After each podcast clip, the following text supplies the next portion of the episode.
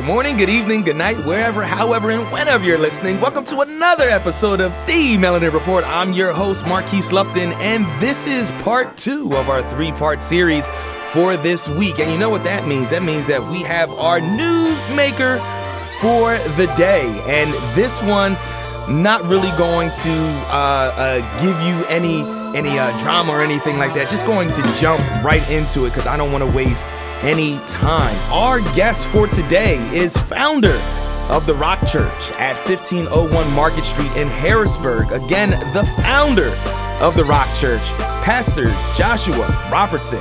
Pastor, how you doing today? I'm doing well. Glad to be here today. Thank you for having me. Oh, of course, of course. I I honestly uh, did not know who who else to contact because you came uh, highly recommended. So okay. I was like, all right, all right. Well, let's have him on. So um um without any uh, uh, wasting of time, uh, because we have about 27 minutes for this interview. Um, to begin, could you provide a brief overview um, of the history of the Black Church um, and its significance? Sure. The Black Church, as I understand it, was really born out of um, slavery mm. Um, at a time where Black people in America were just surviving and um, a lot of people think that the religion of Christianity was introduced to the slaves, but it, it wasn't. Um, mm. Christianity is an African indigenous religion, um, mm. and hmm. so you know, you know, there's a lot of narratives around the Bible and around Christianity, and and and some would even in error say that it is a, a white religion or you know things like that. that. It's, it's, just the furthest thing from the truth. Mm. Um, it just was purported a certain way to keep people oppressed. Um, and and you can use any literature to do that. Yeah. Um, but it's amazing to me that the faith, the Christian faith, um, and the black church was really able to uplift our people out of slavery and has yeah. continued to do that in our community and then um, you know throughout the world now. Uh, the, uh, the, black church has just significantly been um, a tremendous blessing to humanity. Oh, absolutely, absolutely. Uh, so, so before we uh, uh, dive deeper into that, uh, let's talk about your background here. How how did you get involved in uh, clergy? Absolutely. Well, my father is a pastor. Oh, all right. So, so my, then you're a legacy. I am. Oh, I am. It my dad, if he was here, he would tell you he's from L.A. Um, but what he means is Lower Alabama.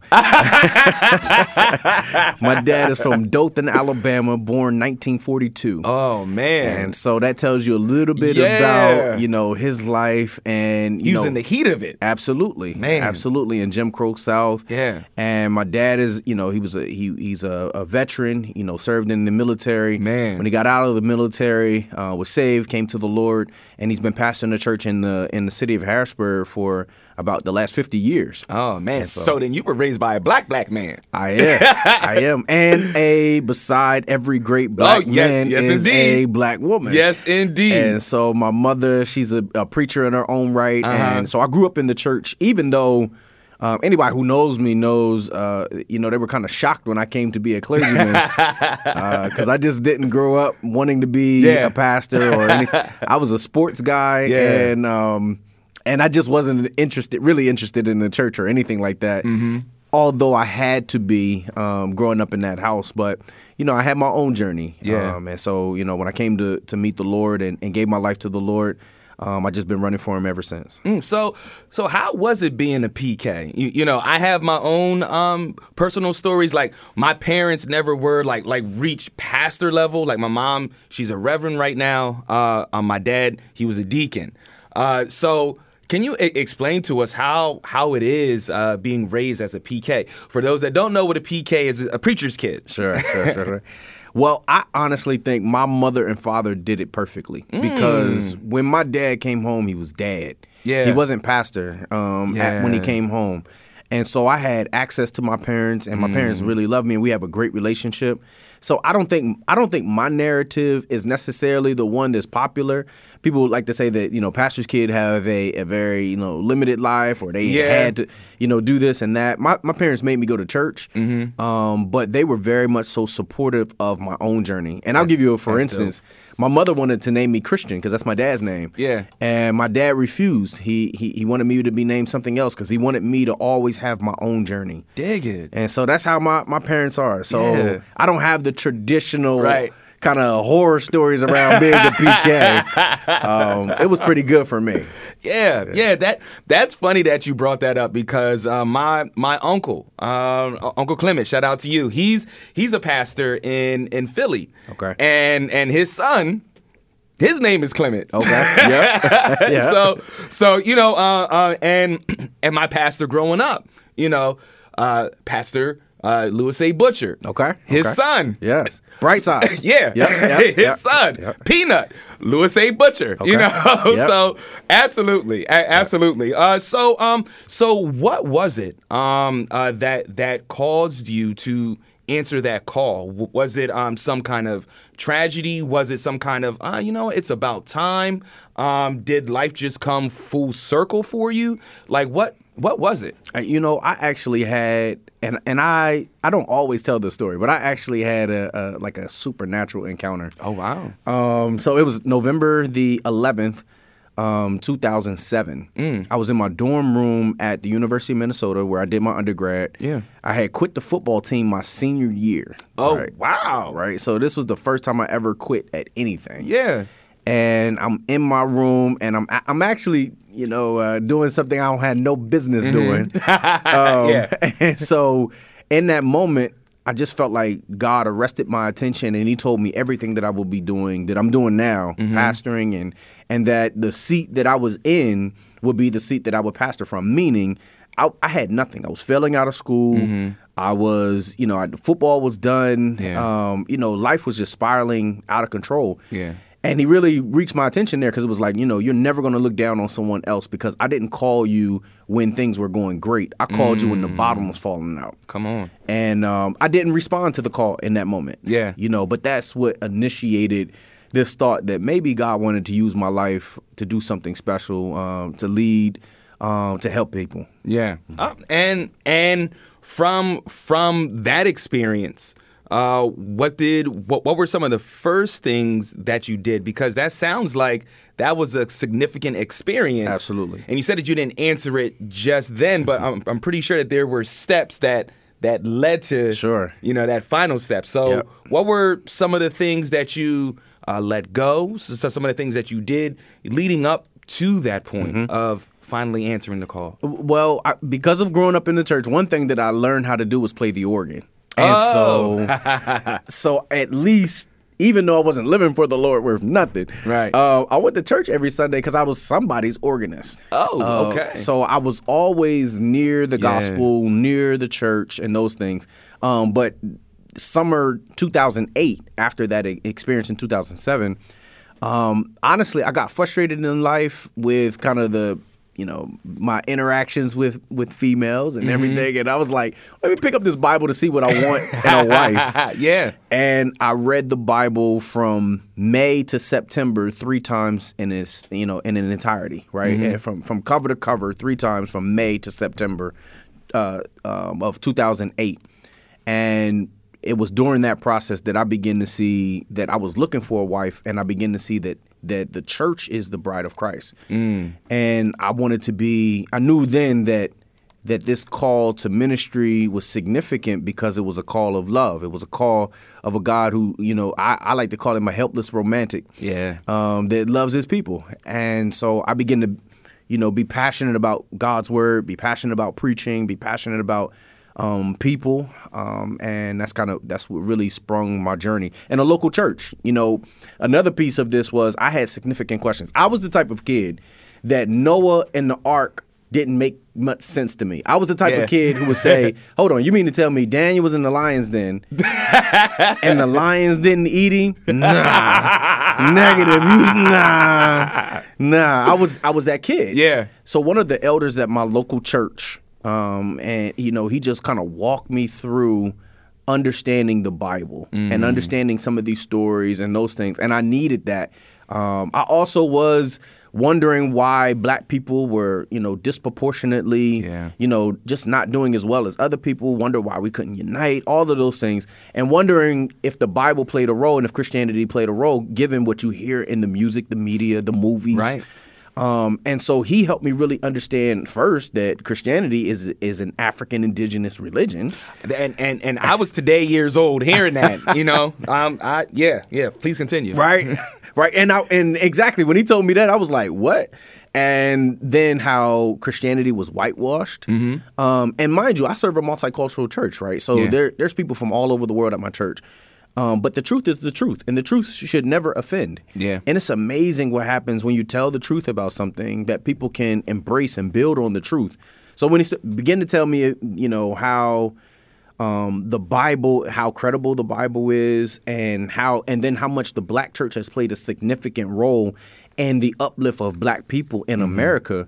Um, you know, that's when my faith was just kind of lit on fire. Ah, so can you uh, um, tell us then the beginning of your of your pastoral journey? Then was it was it um, like going back to school and, and getting that education?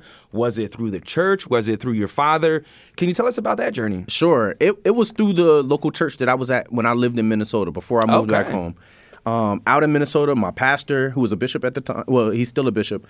Um, he kind of mentored me. I had mentors in the church. They discipled me, and they and I and I you know began to start preaching. Mm-hmm. And so um, as I was preaching, I was growing in the church, and then I felt this sense that I needed to move back home to help my dad um, at his church, and you know just just felt this call to come back to Harrisburg, Pennsylvania. Yeah. So I moved back here in 2012 and immediately began to help my dad, and I was ordained in 2013.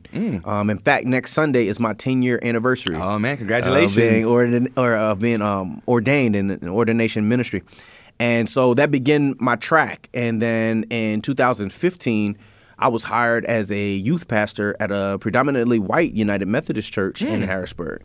And six months after that, they made me a church planter for their fourth location. oh wow! And so I started a church. That's how I became a church planter, right? Yeah. wow. And for whatever reason, for reasons unknown to me, Mm-hmm. um, a year later, they decided to close the church. Oh man. And yeah, like I said, for reasons I still don't know, Mm-hmm. they closed the church, and I was devastated. Two weeks before Christmas, um, I Oh. was devastated. Um, but I had a, a group of about 35 adult members, and they were like, "Hey, if you find us somewhere to go, you know, we'll continue to be a church." Mm. And so, uh, you know, January 2018, we became the Rock Church. Ah. And my dad opened up his doors for us to worship there. And so we worshiped there from January to April. Mm-hmm. And then a denomination, the Christian Missionary Alliance the denomination, they took a chance on us. We partnered with them in ministry, and they actually gifted us the building that we're in now. wow. And so the Rock Church became the Rock Church at 1501 Market Street. And we've been running ever since, man. Oh man, so can you tell me about that that feeling when uh when you got that green light for your building? Because I'm assuming that that's something that you've been in prayer about prior to that. Uh, so when that uh, prayer was actually answered, your feelings. I mean, it was it was amazing. You know, you knew that you know God had to orchestrate that, right? You know, you just don't get a sixty eight hundred you know hundred foot building Right. for free, Um, Say that again. right? for free, and then you know some people who support what you're doing and help you to get established and everything, and so. It, it's been amazing. I can tell you this. I truly believe that God blesses those who are grateful, mm. and I truly believe that we've I, we've been grateful, Yeah. right? And we've worked incredibly hard to to rightly steward what we have. So it's been amazing, and to me, I love it because I grew up in the Allison Hill community, right? Um, I grew up on Nordane Street, right? Yeah. So the church is literally right around the corner from you know where I where I grew up, where I was born and raised. I still go to the local barbershop, just cutting Mm-hmm. it up. Shout out to just cutting it up. Right? I still go to my local barbershop, Yeah. which is literally on the same street as the church. The church is on Market. Mm-hmm. Street. The barbershop's on 17th and Market. So it's nothing like being home. It's nothing Yeah. like building home. Right. Right. Um, and so that's what I love, you know, as a as a black pastor um, that's been formed by the black church. Yeah. Um, now in the heart of the city with a heart for his people. Yeah, so um, when you're in um, Minnesota doing your thing, what what was it? Was there a specific message? Um, was it uh, um, something that you were sleeping and then and then woke up? Um, what what was it that said, "Come on home"? Um, honestly, I lost my job out of nowhere. Um, that was tough. Yeah. Um, I lost my job out of nowhere. Um, and I think what gave me the courage to move back home is, man, I have a supportive wife, man. Yeah. Like, she's just like, shout out to it. Shaniqua. Like, that is my girl. Like, you know, she just, it's, it's, it's been like this through through thick and thin. So Mm. since I met her, she has been one who has, you know, supported me and really have given me kind of the courage sometimes Mm. to step out on a limb and and do something that, you know, may seem scary or may seem like, you know, whatever may happen. So I, I would say that's been significant. And then also my life is marked by mentorship, man. Like Mm. I've had other black men step into my life and Yeah. give me direction and guidance and correct me and help me see you know give me perspective and and, and all of those things and so I think being surrounded by other um, strong black men that have come from the black church Yeah.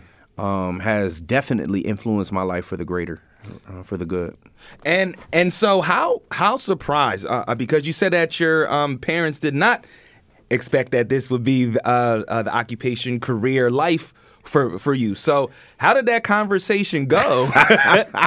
you're gonna laugh at this All right. So I called my mom and told my mom, I was like, Mom, I feel like God's calling me to be a preacher. Mm-hmm. She said, Are you saved? she said, We got to start there first. She said, You sure you say? Oh, and anybody who knows me knows like that's kind of legit.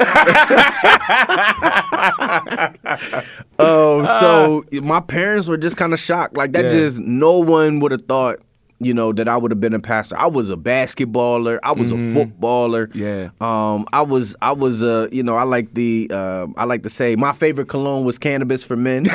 um, you know, that, that- you know, and I'm talking about where God has brought me from, Yeah, right? yeah. Um, and so I just never thought in a million years that I would be a pastor. But I can tell you this I've been transparent with my story. And I think that that has been significant as it relates to reaching people, you know, our age. I'm, Yeah. I'm not sure how old you are, but I'm 38.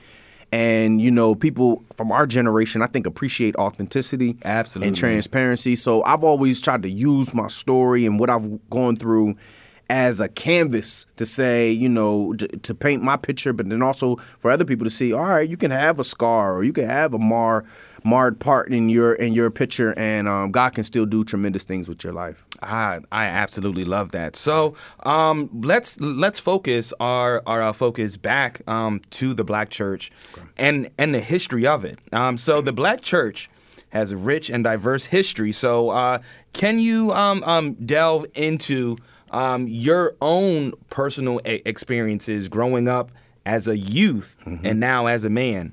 Absolutely. So, my oldest memory is being stuck on official day on the elevator with one of the world's most renowned black preachers, um, and that's Bishop O.T. Jones Jr. Okay. of the Church of God in Christ. His father, Bishop O.T. Jones Sr., was the second.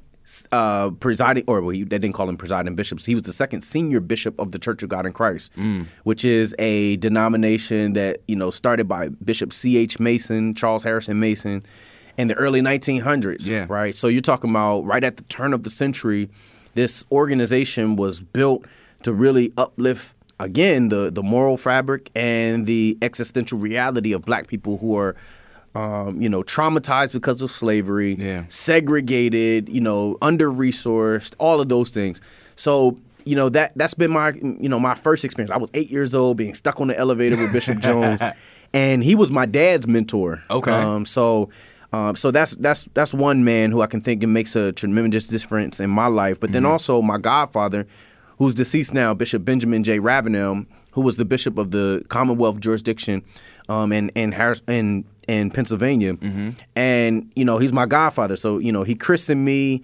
He was always there for me, you know, giving me wisdom, guidance. He ordained me. Um, so outside of, I would say those two, uh, Bishop Nathan Baxter, who is from Harrisburg, and he was the dean of the National Cathedral during the presidencies of Bush, um, George Bush, and um, um, Barack Obama, Man. and um, Bill Clinton. Um, so you know these men have all played a significant role in my life as preachers, Mm-hmm. and I would say I'm just I, at this point I'm a connoisseur of black preaching. Yeah. Um, so I love you know the black preaching tradition, and I, the reason why I love it is because it's always been a prophetic witness in the black community. Black preachers have stood up for what is right, have stood against what is wrong, has had the courage to speak truth to power, um, has always galvanized the energy of the of the people in the black community and beyond the black community. Has also Yeah. served as the moral conscience for America. Yeah. Um, and so I think that black preaching, the black preaching tradition, and um, the black church has just been so pivotal um, to this country's uplift. Yeah. So, um, can you uh, share with us uh, some some of your church's uh, traditions that that you all um, still do today that connect with the tradition of the Black Church? Sure. Um, so I think hands down, we have the baddest band in Harrisburg.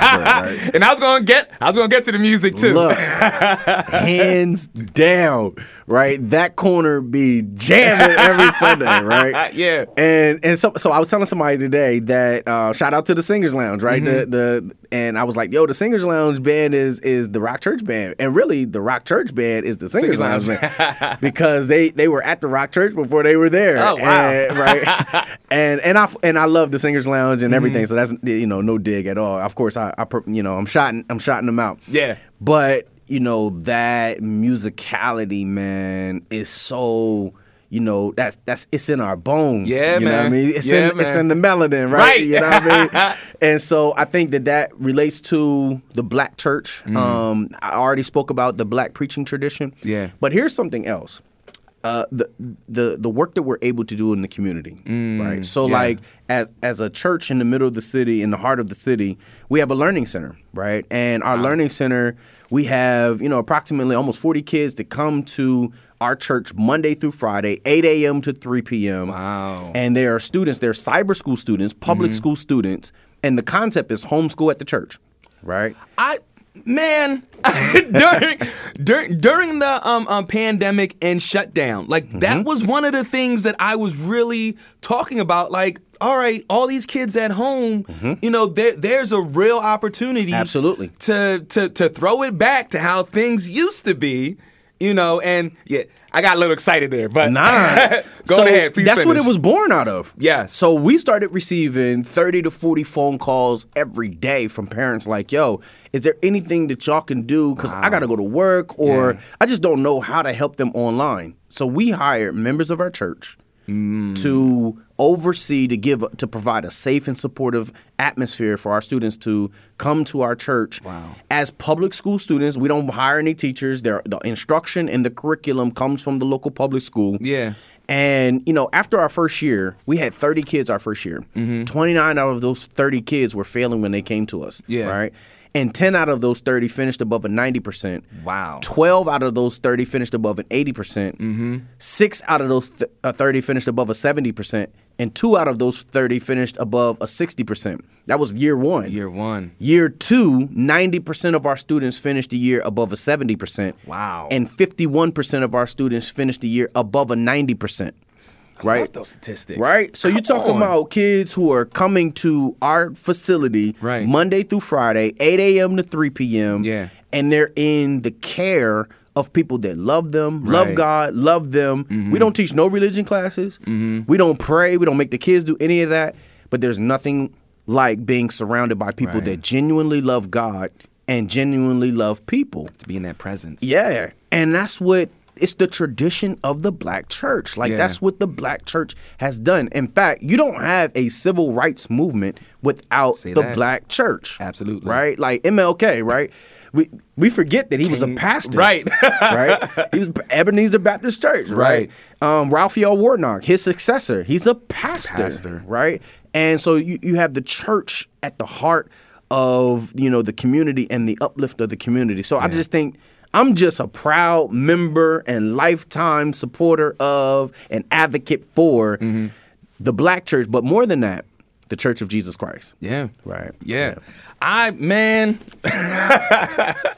I again again just uh, that that school aspect of it. Uh, what what it really sounds like, it really sounds like you all took the uh, forgotten, you know, um, took took the left behind, and then and then said, you know, you're you're just as smart, just as capable of those that are already doing. You just need a little bit more care. Absolutely. We just need to love up on you, and then you'll see the results in yourself. And, Absolutely.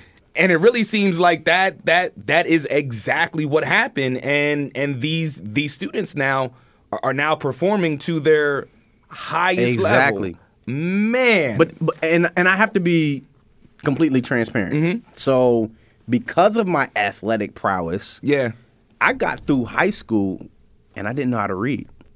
So so yeah, so what's kind of crazy is what some people pe- don't know about my story is I failed out of my first college. Yeah. I went to Gardner Webb University in North Carolina, mm-hmm. and after three semesters, I had a .67 GPA Oh wow. and I failed out of college. And I was there was a bishop who I was playing the organ at his church who just took a vested interest in me and he loved me. And after I failed out, I came back to Harrisburg. Mm-hmm. I got with a friend who I grew up with. Mm-hmm. He asked me to take him to Altoona, Pennsylvania.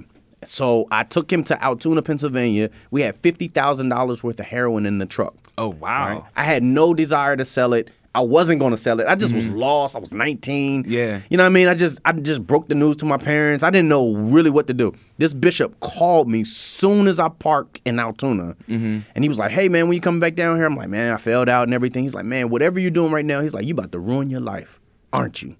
Man, he said that about 5 times. "Aren't you? Aren't you?" Man, I started wailing in tears, Yeah. man. He begged me to move back down there to North Carolina. I moved back down there. I lived with this man. I did I didn't even know the man. I had just met him. But I lived with him. He helped me to learn how to read, got me mm-hmm. back in school. Now I have a degree from the University of Minnesota.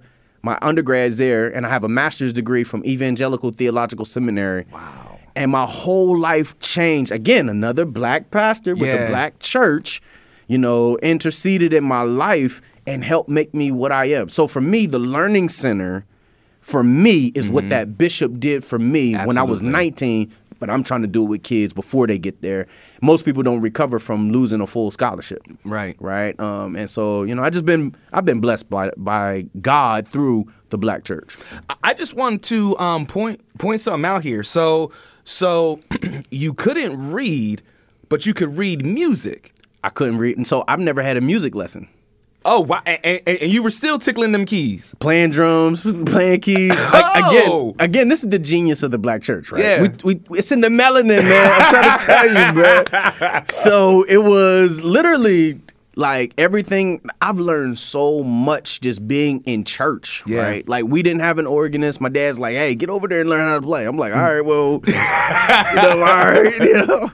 And I learned, man. Yeah. And you know, it's taken me so many different places. I've played mm. professionally for people. Wow. And you know, it's just opened so many doors for me. Um, but like I said, there's nothing in this world like people that love God and that love you. Yeah. And create space for you. Right. Yeah. Oh man, I am. I'm, Pastor Joshua, I'm loving your story right now. Oh, it, is, up, it, it is um, a- amazing, inspiring. Um, I'm I'm almost upset to have to end this interview soon because I, I I feel like we're just scratching the surface um, of of your dopeness. Uh, so um so let's um talk about the architecture and symbolism of uh, the black church and its buildings. Uh, what do they represent, in your opinion, in our community?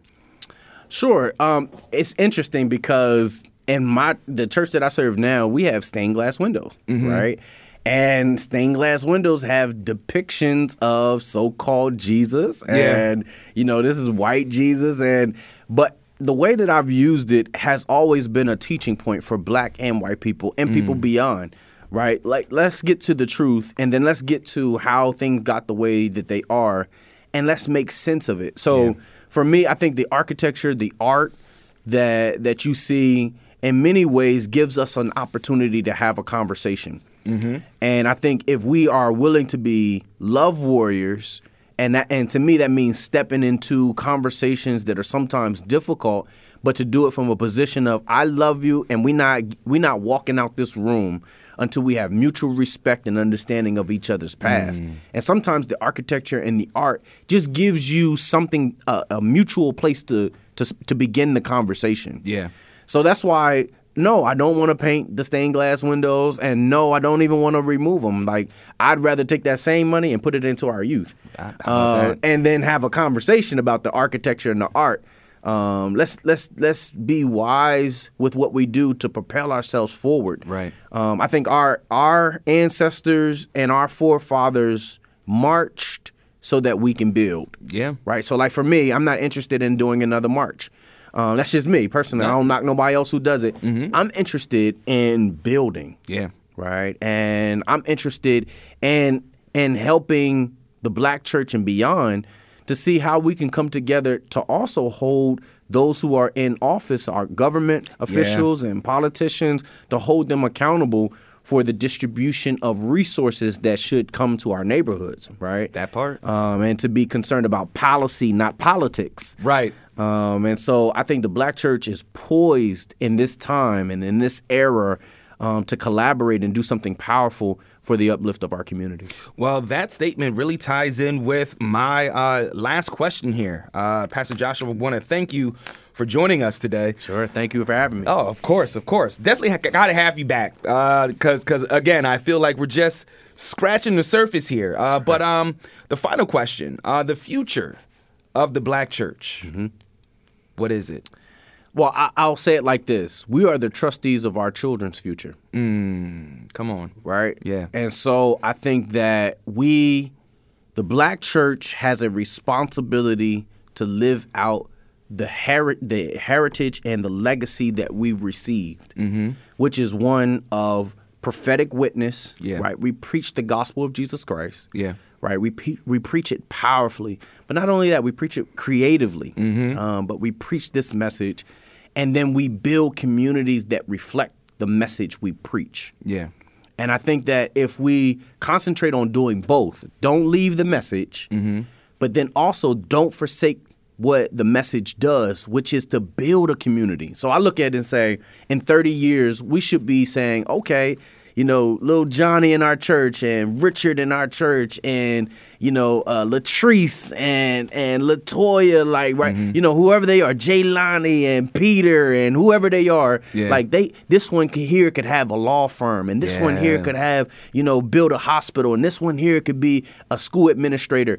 And we build them, we make them disciples that now step into these positions and bring the character of what we represent, which is the message of Jesus Christ. All right. And I think the black church is poised to do it. All right, all right. Well, folks, that was uh, founder of the Rock Church at 1501 Market Street. That is Pastor Joshua C. Robertson. Again, 1501 Market Street, the Rock Church.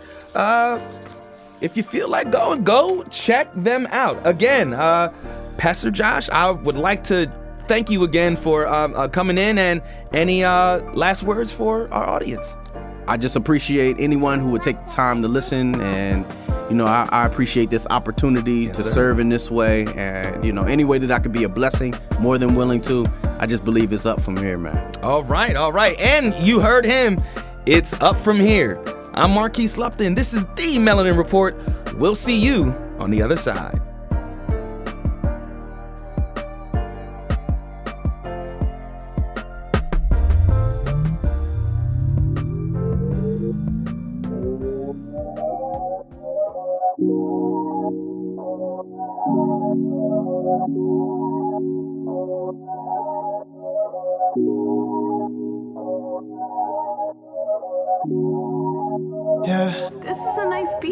Fly, it's time to be free. Took a lot of courage so I can be me. And it took a lot of purpose, I won't let go. If I'm writing notes, means I'm only setting goals, yeah.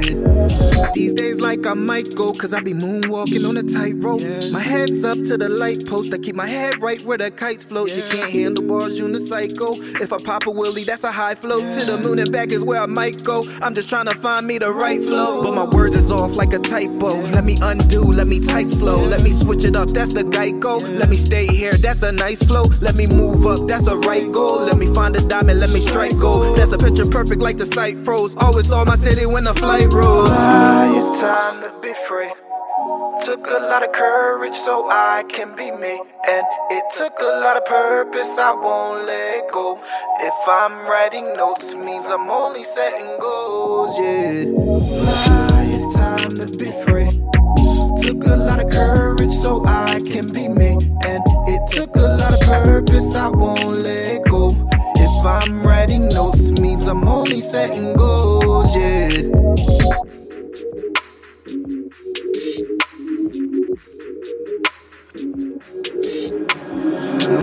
Go through, I'm still blessed. All I gain is power when I feel stressed. All I gain is more when I feel less. You gotta keep going, that's the real test. Prove them all wrong, that's a real flex. It'll work out. Let me meal prep. It might hurt now, but you'll heal next. For all my children, I chill best. I'm shining bright, all of the lights. I'ma touch the sky. I feel west. You touch my heart, no steel chest. I'm feeling super, that's a real S. So I'm a trooper on the field, yes. And I recruit you, that's the realness. Flow with sickening illness. Set the foundation first, then build steps. Now it's time to be free. Took a lot of courage so I can be me. And it took a lot of purpose, I won't let go. If I'm writing notes, means I'm only setting goals, yeah.